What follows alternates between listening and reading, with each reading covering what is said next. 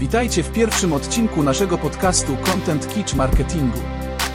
Dziś rozmawiamy o tym, jak pokonać strach przed pustą stroną i napisać teksty, które nie tylko przyciągną uwagę, ale także sprawią, że Google będzie chciał Wam zrobić przyjemność.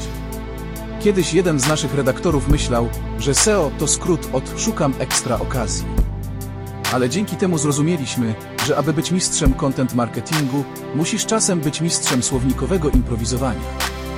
Zabawna rada, jeśli brakuje Ci pomysłów, po prostu wybierz losowe słowo z słownika. Na przykład, próbowaliśmy napisać artykuł o kotach, ale skończyło się na epickim opowiadaniu o kaktusach. Kaktusy i koty?